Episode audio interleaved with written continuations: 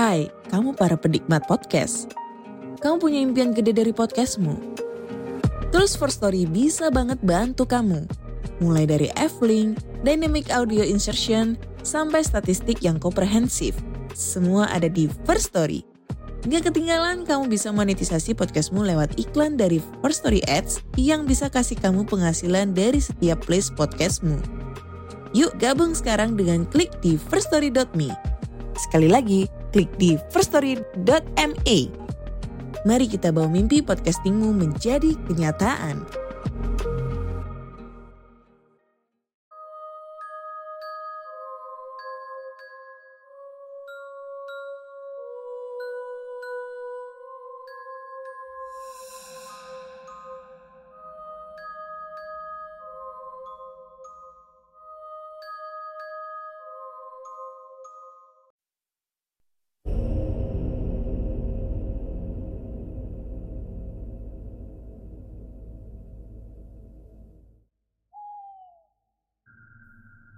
Assalamualaikum warahmatullahi wabarakatuh. Halo semuanya.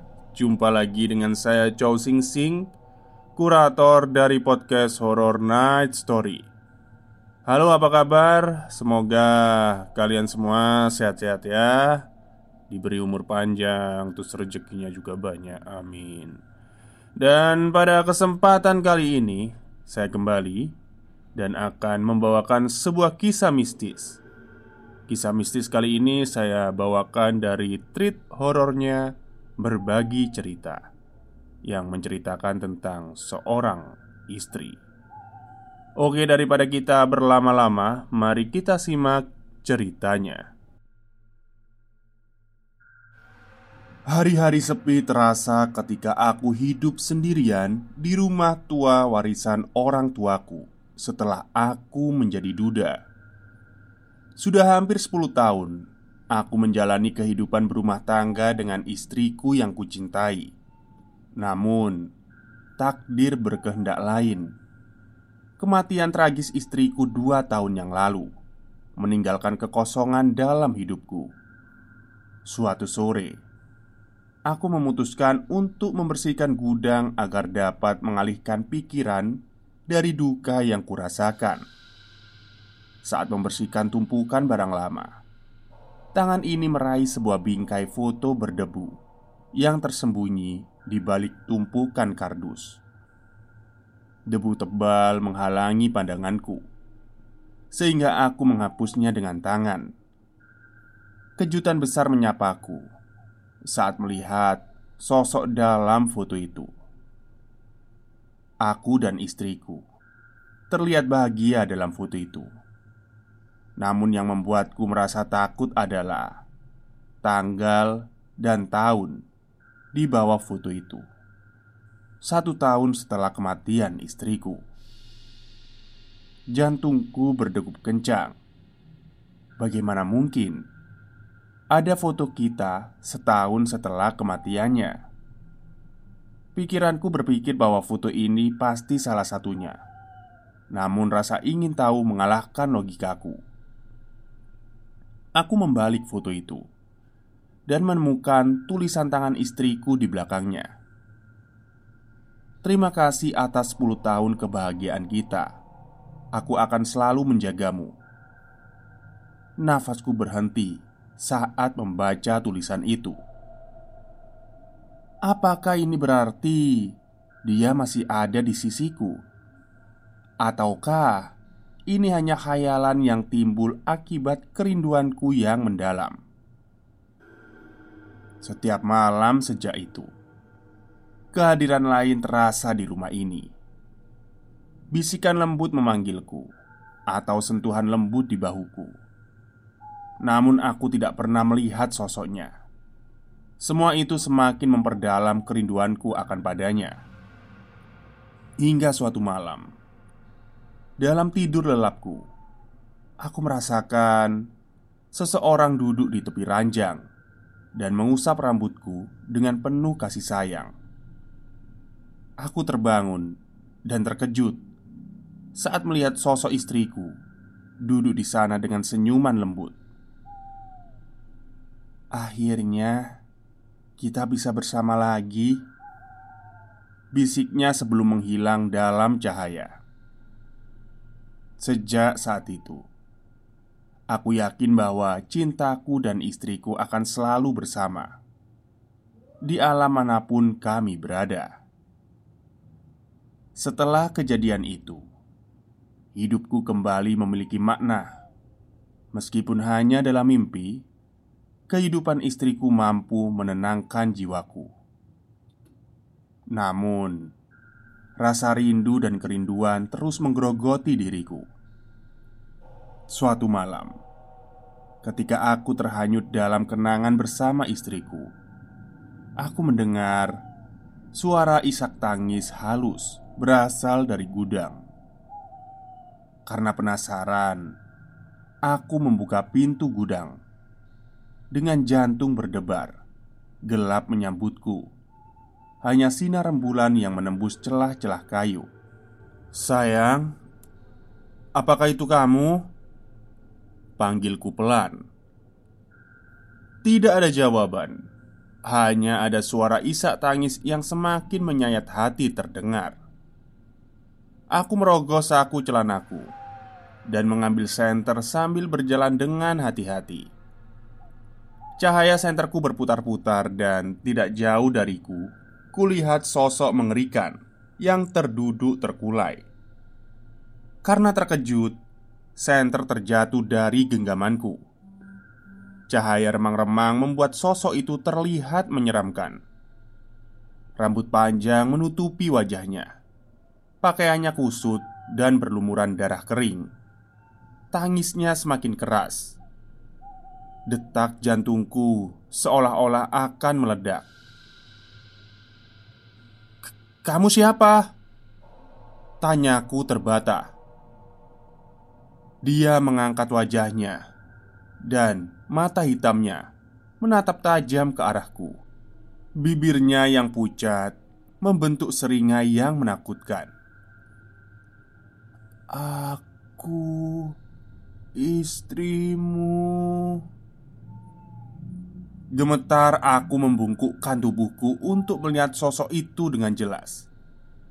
Cahaya redup dari senter yang tergeletak tidak mampu menghilangkan keraguan di pikiranku. "Istri, apakah kamu ini?" Tanyaku gemetar. Dia mengangguk lemah, tapi matanya yang hitam tidak pernah melepaskan tatapannya. Kami terdiam dalam keheningan untuk beberapa saat. Aku meletakkan tapak tanganku di dadanya dan bergetar dengan keras. Detak jantungnya lemah Seperti sayap kupu-kupu terakhir sebelum mati. Kulitnya yang dulu hangat Kini terasa dingin dan kaku. Tiba-tiba Dia meraih tanganku dengan erat. Tolong aku. Bisiknya lirih sebelum tubuh rapuh itu Roboh dalam dekapanku. Aku menutup mataku Berharap ini hanyalah mimpi tapi bau darah yang menusuk menghancurkan segala harapanku. Dia menatapku. Aku kembali membuka mataku dan terkejut tak terkatakan. Darah segar mengotori kemeja putihku. Aku membalik tubuh rapuh itu dan terkejut melihat lubang besar di dadanya yang terbuka. Dengan panik aku merasakan detak nadinya yang semakin lemah. Istriku tak mungkin melakukan ini. Pikiranku kacau. Tiba-tiba saja Suara tawa menggelegar terdengar dari balik kegelapan. Tanganku gemetar saat aku merangkul tubuh dingin itu dengan erat. Mata istriku mulai redup seiring dengan nafas terakhirnya. Lalu, semuanya menjadi gelap Ketika aku membuka mata, aku menyadari bahwa aku berada di balik pintu kayu yang terkunci rapat. Aku mencoba untuk mendengarkan dengan seksama, dan suara pembicaraan samar-samar terdengar di luar sana.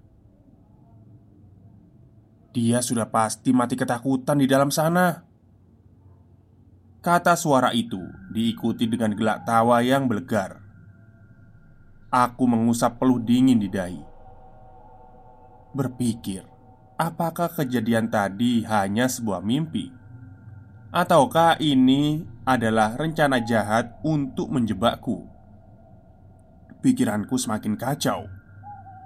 Aku menggedor-gedor pintu kayu tua itu dengan putus asa, meminta pertolongan, tapi tidak ada jawaban. Tiba-tiba aku merasakan sepasang mata menatapku dari kegelapan. Lampu senter menyala dan menampakkan sosok mengerikan dengan rambut panjang. Wajahnya tertutup sambil membawa pisau yang berlumuran darah. Degup jantungku semakin kuat saat sosok mengerikan itu datang mendekatiku. Aku menutup mulutku dengan erat, berusaha menghilangkan ketakutan yang menghantui. Dengan gerakan waspada, aku mengangkat tangan, siap untuk menghadapi serangannya. Ia melangkah perlahan sambil memegang pisau yang berlumuran darah itu. Kulitnya terlihat pucat dan kaku, seolah-olah tak bernyawa. Siapa kamu? Mau apa? Tanyaku Dia hanya tertawa mengerikan tanpa memberikan jawaban Cahaya gelap dari balik poni panjangnya Membuat bulu kuduku merinding Dengan sekejap Sosok itu meluncur ke arahku sambil mengacungkan pisaunya Refleks Aku menahan tangannya Dan berusaha merebut pisau itu kami bergulat dengan keras di tengah kegelapan. Ternyata sosok itu sangat kuat hingga pada satu momen pisau tajam itu melukai pipiku. Rasa takut dan adrenalin bercampur aduk memberiku kekuatan tambahan. Dengan segenap tenaga, aku meraih lehernya dan menghentikan gerakannya. Aku melepaskan tudung yang menutupi kepalanya. Dan Betapa terkejutnya aku. Wajah pucat itu Wajahku sendiri. Wajah pucat yang mirip denganku Membuat tubuhku lemas seketika. Kami saling menatap Dalam keheningan yang panjang. Aku belum bisa memahami maksud dibalik ini semua Tiba-tiba Ia tersenyum sinis Dan memecah keheningan itu. Pasti kau terkejut melihat dirimu sendiri di hadapanmu Tanyanya dengan suara serak. Aku hanya mampu mengangguk lemah Dan masih dalam ketakutan. Perlahan ia melepaskan diri dari cengkeramanku Sambil menjelaskan Aku datang untuk memperingatkanmu Kau akan menghadapi nasib yang sama seperti istrimu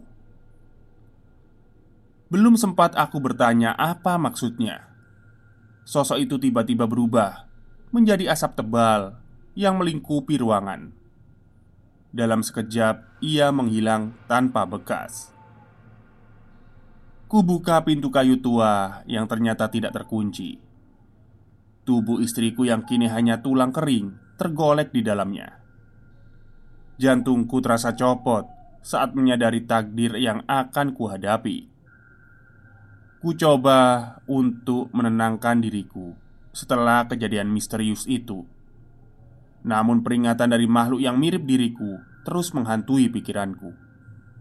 Aku biarkan waktu berlalu sambil merasa ketakutan dan gelisah. Suatu malam, saat aku keluar rumah untuk mencari ketenangan, aku mendengar ada suara isak tangis. Suara itu begitu familiar bagiku itu suara istriku tercinta.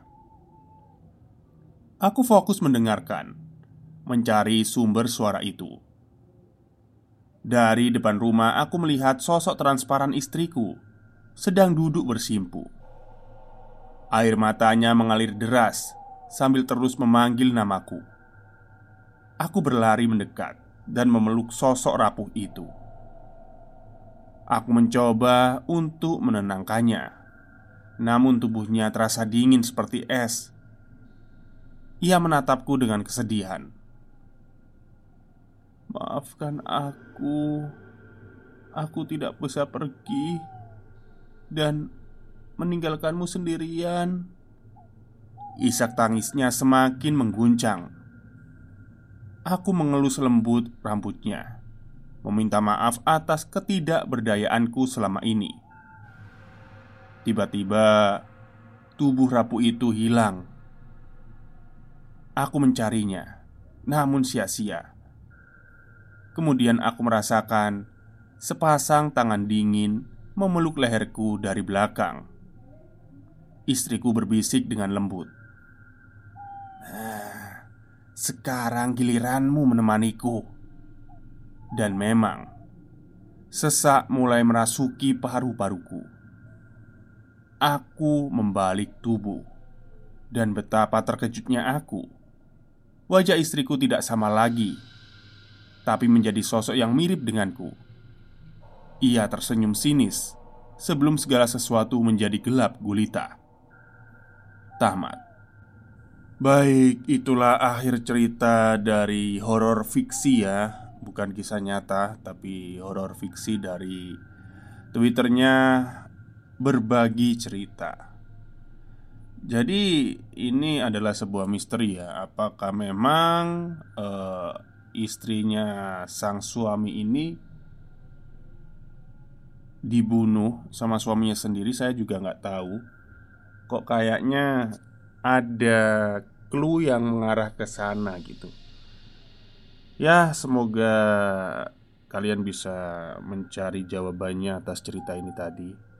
Dan mohon maaf bila uh, performa saya saat membacakan tadi kurang kayaknya kurang nyaman ya. Ya karena memang sedang banyak pikiran juga terus agak kurang fit juga badan. Tapi saya tetap harus berusaha menghibur kalian semua.